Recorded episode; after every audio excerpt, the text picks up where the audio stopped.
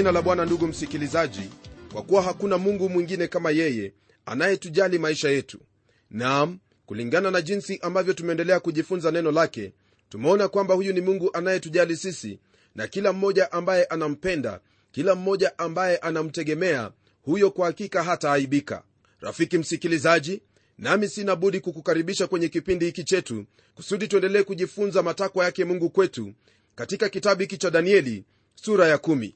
Kwenye kipindi kilichopita ndugu msikilizaji tuliona jinsi ambavyo danieli katika maombi yake mungu aliweza kumtumia malaika au mmoja wa vile viumbe vya mbinguni kusudi amjulishe kile ambacho mungu alimtaka kujua. Ni katika kipindi hicho kilichopita ndugu msikilizaji ndipo tulisoma na kuona habari za danieli alipoyaona yale maono ya bwana wetu yesu kristo akiwa ametukuka.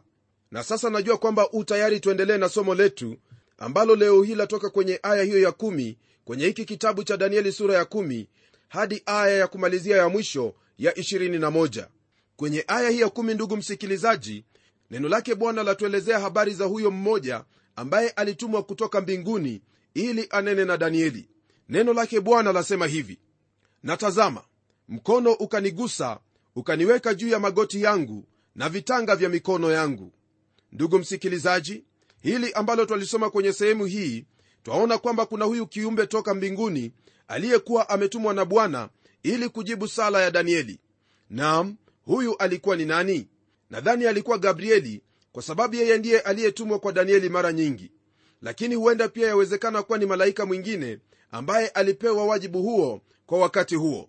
Sababu yangu kusema hivyo ni kwa kuwa jina la huyu kiumbe ambaye alitumwa hatujapewa kwenye sehemu hii kisha kwenye aya ya 11 neno lake bwana laendelea kwa kutwambia hivi.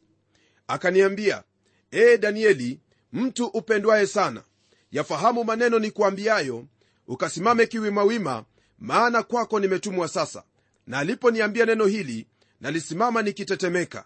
Ndugu msikilizaji danieli alikuwa amelala kifudifudi kisha akapiga magoti na mikono na baadaye akasimama kwa miguu yake. Tena danieli alikumbushwa kwamba yeye ni mtu anayependwa na mungu. Najua kwamba jambo hili ni nzuri kweli kweli maana alikuwa na sifa sio tu hapa duniani bali alikuwa na sifa hata mbinguni. Ndiposa ningependa kukufahamisha hili rafiki yangu kwamba yale ambayo unayatenda usiyatende kwa sababu kuna mtu anayekuona au kwa sababu ya kujipendekeza. Lakini kile ambacho wafaa kufanya ni kutenda yote kwa ajili ya utukufu wake bwana kama vile neno la mungu linavyotwambia katika kitabu cha wakolosai sura ya tatu aya ya 17 ambayo yasema hivi na kila mfanyalo kwa neno au kwa tendo fanyeni yote katika jina la bwana yesu mkimshukuru mungu baba kwa yeye. Kwa hili ambalo tumelisoma ndugu msikilizaji katika kitabu hiki cha wakolosai mimi ningelipenda kukuuliza swali moja. Je yale ambayo unayatenda ni mambo ambayo kwa hakika yatakupa sifa mbele za watu na pia mbele zake mungu? Au wewe unatenda mambo ili watu waone kwamba unaweza kutenda lolote ambalo unalolitenda neno lake bwana latuambia kwamba twafanya hilo au tutende hilo kwa jina la bwana wetu yesu kristo. Iwapo jambo lolote litatendeka maishani mwako hebu jambo hilo liwe la kumtukuza bwana maana wahitaji kumtukuza bwana. Kwenye kitabu cha isaya neno lake bwana latuambia kuwa sisi tumeumbwa kwa ajili ya utukufu wake. Hii ina maana kwamba rafiki msikilizaji lolote ambalo utatenda chochote ambacho tanuia kufanya katika maisha yako ni lazima liwe jambo ambalo litamtukuza mungu. Kumbuka kwamba wakati unapotenda tendo lolote lile yule anayekuona katika moyo wako ndiye anayeangalia nia yako na kusudi lako la kufanya hivyo. Iwapo utatenda jambo lolote kwa kusudi lako mwenyewe au kujinufaisha hata kama jambo hilo ni jema elewa kwamba tayari mungu ameona katika moyo wako na dhawabu yako neno la mungu lasema kwamba umekwisha pata. Msikilizaji ni vyema kutenda chochote kile utendacho ili uweze kumsifu mungu ili maisha yako yawe ni kwa sifa na utukufu wake mungu lakini siyo kwa sifa yako au kwa utukufu wako. Je ndugu msikilizaji itakufaidi nini watu wakikusifu kwamba wewe ni mzuri? Lakini katika moyo wako wafahamu kwamba unatenda hayo unayoyatenda ili uweze kupata sifa? Kwa hakika utakuwa na sifa hapa duniani lakini mbinguni hautakuwa na sifa hata kidogo. Danieli alikuwa na sifa hapa duniani na pia alikuwa na sifa huko juu mbinguni. Hivyo ndivyo ambavyo pia maisha yake bwana wetu yesu kristo ilivyokuwa. Maana hakuna yeyote aliyemwona akitenda jambo bovu na pia mungu akashuhudia kwamba huyu ni mwana wake ambaye anapendezwa naye. Nami lile ni kwambialo rafiki yangu ni kwamba jambo hilo lawezekana katika maisha yako maana mungu amemtuma roho wake ndani yako ili akusaidie akupe nguvu kutenda lolote ambalo wahitajika kutenda kwa sifa ya utukufu wake. Ndiposa kwenye kile kitabu cha zakaria sura ya 4 aya ile ya 6 neno la mungu latuambia kwamba sio kwa nguvu wala kwa uwezo bali kwa roho wangu. Rafiki msikilizaji hilo ndilo ambalo wahitaji katika maisha yako yani umtegemee bwana umtegemee roho mtakatifu wa mungu ambaye atakupa nguvu na uwezo wa kushinda yote ambayo yanaweza kukufanya kukosa sifa mbinguni. Watu wengi wana sifa hapa duniani lakini mbinguni hawana sifa hata kidogo. Ni heri uwe na sifa mbinguni ndugu msikilizaji kuliko sifa za hapa ulimwenguni. Mara nyingi katika mazishi watu hupenda kusifu wale watu ambao wamekufa. Lakini unapomsifu mtu ambaye amekufa unamsaidia nini maana hakuna chochote ambacho waweza kufanya au kusema kitakachoweza kubadili nia yake mungu au nia ya mbingu. Kile ambacho amefanya hapa ulimwenguni basi hicho cha tosha haijalishi mtasema nini kumuhusu lakini kile ambacho kipo iwapo alikuwa na sifa mbinguni sifa zake zipo hata kama ilionekana kwamba hapa ulimwenguni hakuwa na sifa. Kwa hivyo wewe ambaye u hai siku hii ya leo ni vyema uwe na sifa mbinguni sifa ambayo mungu mwenyewe ananena kukuhusu. Sifa hii ndugu msikilizaji haiwezi ikaja kwako tu kwa sababu umeamua kutenda mambo mema. La hasha! Sifa hii huja kwa kuamini neno lake mungu ambalo ni yesu kristo. Mtu anapomwamini yesu kristo neno lake bwana lasema kwamba yeye amefanyika kiumbe kipya. Tazama ya kale yamepita. Rafiki yangu kile ambacho nina maana hapa ni kwamba ndani ya moyo wa huyo ambaye amemwamini yesu kristo yeye amekuwa na asili mpya asili ambayo yaweza kumpendeza mungu. Haya yote ni kwa njia ya imani. Ukiwa na imani katika kristo hivyo ndivyo itakavyokuwa. Nam utakuwa na sifa mbinguni maana umemwamini yesu kristo na pia utakuwa na sifa hapa ulimwenguni. Licha ya kwamba hapa ulimwenguni kuna wakati ambapo watu watakusema mabaya lakini katika yote hebu ipatikane kwamba mbingu zafahamu kwamba hayo ambayo wanadamu wanayasema ni uongo mtupu rafiki msikilizaji tunapoendelea kwenye somo letu twaingia kwenye aya ya12 na 13 katika sura ya 1 ya hiki kitabu cha danieli. Neno lake bwana latuambia hivi kwenye aya hizi mbili. Ndipo akaniambia usiogope danieli kwa maana tangu siku ile ya kwanza ulipotia moyo wako ufahamu na kujinyenyekeza mbele za mungu wako maneno yako yalisikiwa nami nimekuja kwa ajili ya maneno yako. Lakini mkuu wa ufalme wa uajemi alinipinga siku 21 bali tazama huyo mikaeli mmoja wa hao wakuu wa mbele akaja kunisaidia nami nikamwacha huko pamoja na wafalme wa uajemi. Rafiki msikilizaji kwa mujibu wa maandiko haya twaona kwamba ile pazia inayofunika ulimwengu wa kiroho imefunuliwa kidogo. Nasi tunaona hali ya vita huko mbinguni na vita hivi bado vyaendelea hadi wakati huu hali hiyo inatuonyesha kwamba kuna mambo mengi sana yanayoendelea hapa duniani tusiyoyaona na hata kujisikia juu yake au kuyahisi wala kuyajua. Ni machache ambayo tumefunuliwa kuhusu ulimwengu wa roho usioonekana kwa macho ya kibinadamu. Basi mambo haya yanatufunulia kwamba katika dunia tusiyoiona na macho kuna vita vikali kati ya nuru na giza kati ya uovu na wema na kati ya ufalme wa mungu na shetani. Twaona kwamba pia kuna hilo jeshi ambalo ni la mungu na jeshi la shetani. Malaika huyu alimwambia danieli kwamba maombi yake yalisikika mara ile tu alipoanza kuomba na yeye alitumwa ili kumletea jibu. Lakini njiani alikutana na upinzani mkubwa ndiyo maana hakuweza kumfikia danieli wakati uliotakiwa. Hilo ni jambo ndugu msikilizaji ambalo ni la kushangaza mno na linatia nuru zaidi kwa yale ambayo mtume paulo aliwaandikia waefeso katika sura ya 6 aya ile ya 11 na 12 akiwaambia maneno yafuatayo. Vaeni silaha zote za mungu mpate kuzipinga hila za shetani. Kwa maana kushindana kwetu sisi si juu ya nyama na damu bali ni juu ya falme na mamlaka juu ya wakuu wa giza juu ya majeshi ya pepo wabaya katika ulimwengu wa roho. Ndugu msikilizaji kwa mara nyingine tena hapa twaona kwamba kuna vyeo na utaratibu katika mamlaka ya majeshi ya shetani. Hayo ambayo twayaona hapa yaweza kutuelezea sababu ya maombi yetu kutojibiwa. Ukweli wa mambo ni kwamba wakati unapopiga magoti yako na kuanza kuomba wafaa kufahamu kwamba umefungua vita vya kiroho. Paulo alilisema jambo hili waziwazi kabisa alipowaandikia warumi katika kitabu kile cha warumi sura ya 15 aya ile ya 30 akiwaambia hivi ndugu zangu na wasihi katika bwana wetu yesu kristo na kwa upendo wa roho jitahidini pamoja nami katika maombi yenu kwa ajili yangu mbele za mungu. Msikilizaji sisi pia tunatakiwa kujitahidi sana katika maombi. Siku hizi maombi yanachukuliwa kwa mzaha sana yanakuwa ni kama maneno matupu au yanafanywa kuwa kama vile orodha ya kununua vitu kwenye soko. Maombi ya kweli ndugu yangu ni maombi ambayo huwa na uzito na ni yenye kuumiza moyo wa mtu ni ya hali ya kupenya na kuingia katika ulimwengu wa roho ili kuingia na kufungua na kuuachilia uwezo wa roho mtakatifu upate kutenda kazi maishani mwa wanadamu. Na jambo hili haliwezi likatendeka kwa maneno matupu maneno ambayo yamepangika bali jambo hili lawezekana tu iwapo maombi haya yatatoka kwenye moyo ambao una mzigo ambao unahusika kwa jambo hilo ambalo lawakilishwa mbele zake mungu katika maombi. Elewa hili ndugu msikilizaji kwamba wakati ulipoamua kumpokea yesu kristo awe bwana na mwokozi wa maisha yako wewe ulitangaza vita. Na kwa hivyo kila siku tu vitani kama watoto wa mungu twapigana vita vya kiroho. Yule malaika alimwambia danieli kwamba siku ile alipoanza kumwomba mungu mungu alimtuma ili kumletea majibu.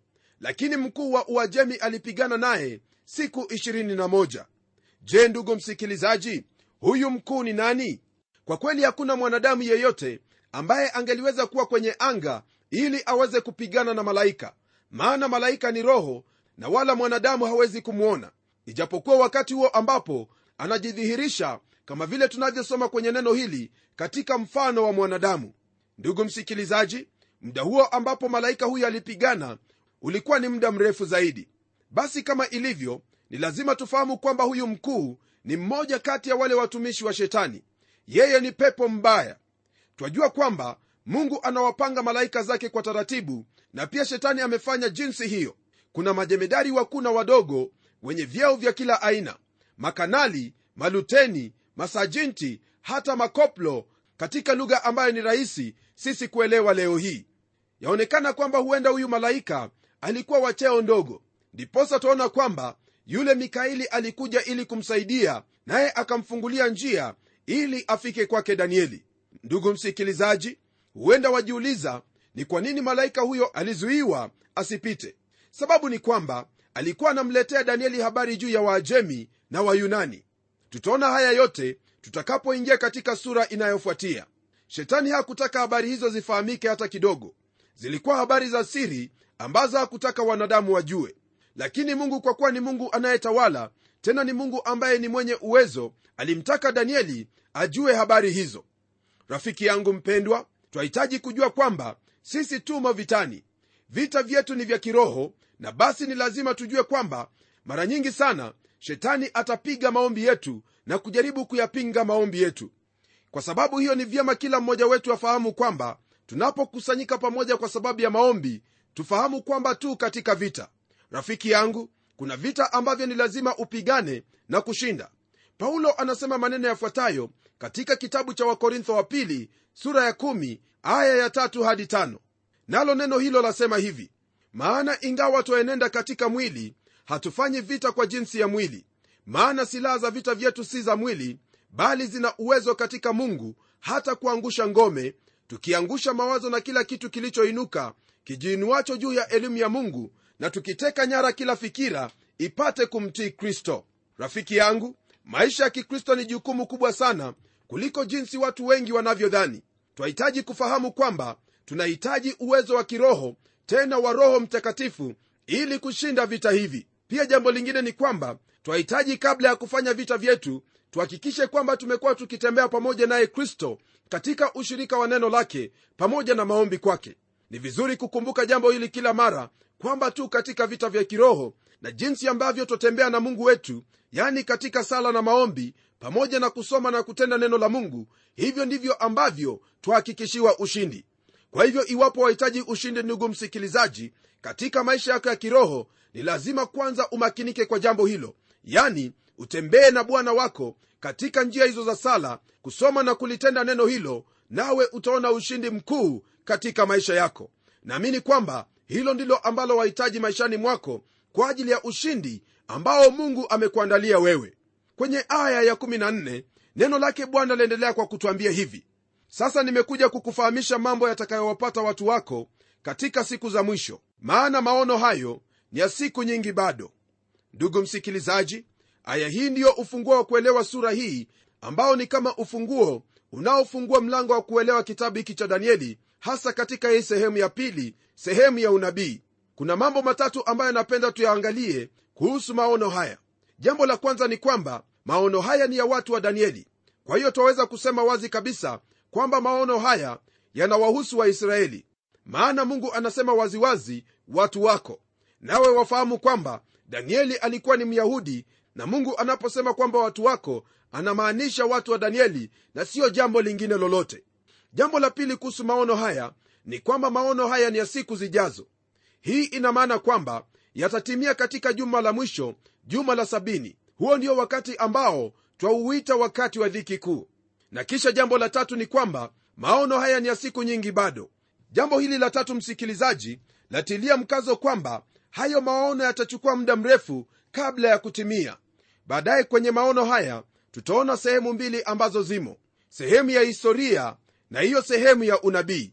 Ndugu msikilizaji kwenye aya ya15 twaingia kwenye kipengele kingine ambacho chanena kuhusu danieli kupata hakikisho na pia kutiwa nguvu.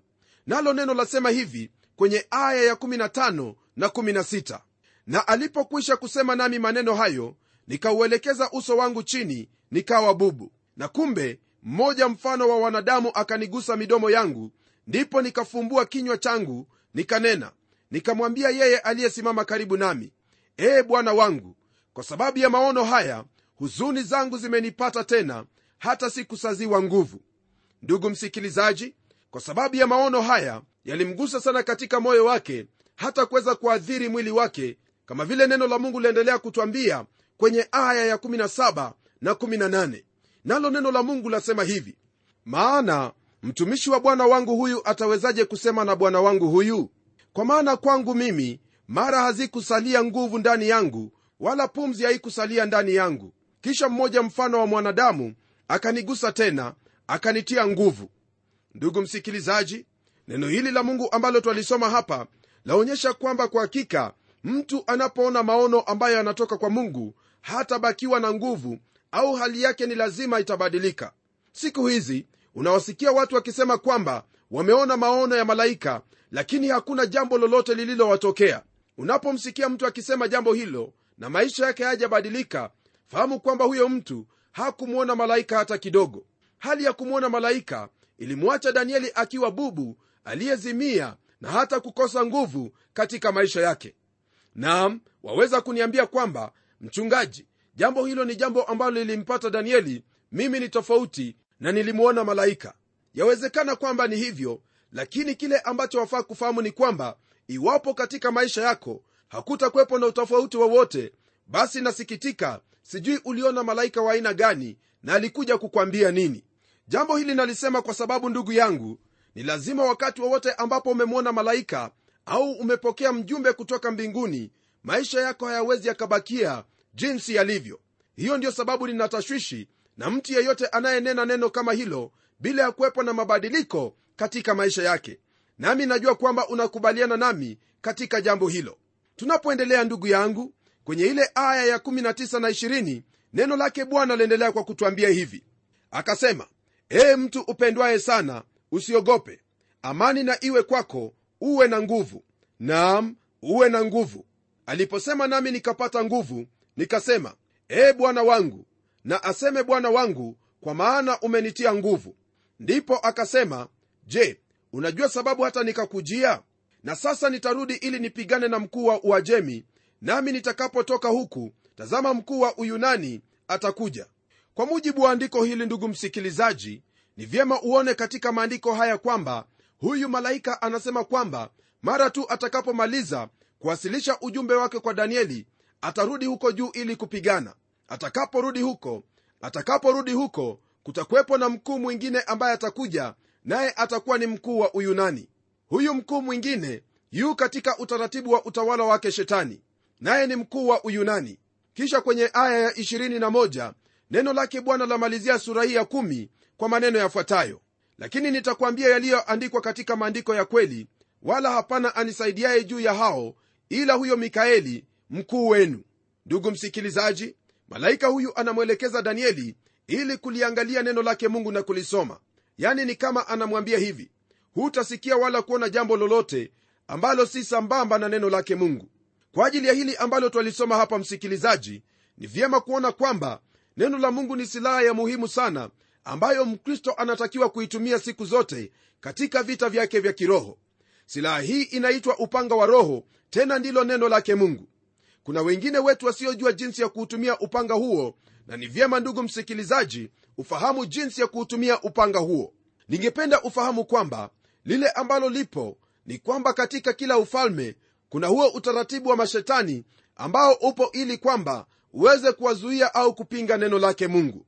Ndiposa maombi yako ndugu msikilizaji na msaada wowote ambao ungelipenda kuutoa kwa ajili ya kipindi hiki unakaribishwa kwelikweli nam unapotuombea unapotuma msaada wa fedha zako basi wewe unahakikisha kwamba injili inaendelea mbele na zaidi ya yote twaendelea kushinda vita hivi katika roho na majibu yake twayaona katika mwili. Rafiki msikilizaji una jukumu katika maisha yako kuombea nchi yako kama vile tumeona kwamba kuna wakuu ambao hawatutakii mema. Wewe pamoja nami tunapoombea nchi yetu tutakuwa washindi maana mungu kama vile ameagiza mikaeli kuwa juu ya watu wa danieli vivyo hivyo najua kwamba ameagiza malaika wawe juu ya taifa hili. Nam nasi tunapoomba basi tunakuwa salama mikononi mwake mungu. Ndugu msikilizaji hilo ndilo ambalo mungu yuwataka tujifunze na tuweze kulifahamu kusudi tuweze kutekeleza majukumu yetu jinsi inavyotupasa. Nitaomba sasa pamoja nawe maana najua kwamba umebarikiwa na uu tayari kabisa kupiga vita vya kiroho kwa njia inayohitajika. Hebu tuombe pamoja. Baba wetu tena mungu ishie milele na kushukuru tena siku hii njema ambayo umetupa na hasa kwa ajili ya siku hii bwana tumefahamu kuwa wewe umetupa neno lako ambao ni upanga wa roho ukatao kuwili na kutenda mambo makuu. Bwana tazama tu katika vita vita ambavyo wewe u pamoja nasi maana wewe ndiwe bwana wa majeshi. Ni ombi langu kwamba katika maisha ya ndugu yangu mpendwa ataishi katika kichwa cha bwana na kutenda yale ambayo umemwagiza kwa sifa ya jina lako na enzi yako. Katika vita vyote ambavyo atapigana vya kiroho hebu iwe kwamba atakuwa ni mshindi maana huyu ni mtoto wako ambaye kristo alimfia pale msalabani ili awe mshindi juu ya vyote ambavyo ni vya dunia pamoja na vyote vilivyomo. Najua kwamba utampa ushindi maishani mwake maana amekusudiwa kushinda kwa kuwa wewe mungu u pamoja naye. Na kushukuru kwa ajili ya ushuhuda mwema ambao atakuwa nao kwa ajili ya hili ambalo tumejifunza maana tumeomba katika jina la yesu kristo ambaye ni bwana na mwokozi wetu. Amen. Rafiki msikilizaji wewe ni zaidi ya mshindi katika kristo aliyekupenda. Lililopo ni wewe kuendelea kuchukua neno hili yani upanga wako wa roho tumia upanga huu katika maombi yako nawe utaendelea kuona ushindi wake mungu maishani mwako na kutakia baraka zake mwenyezi mungu na ushindi mwingi katika maisha yako. Hadi tutakapokutana tena kwenye kipindi kijacho mimi ni mchungaji wako jofre wanjala munialo na neno litaendelea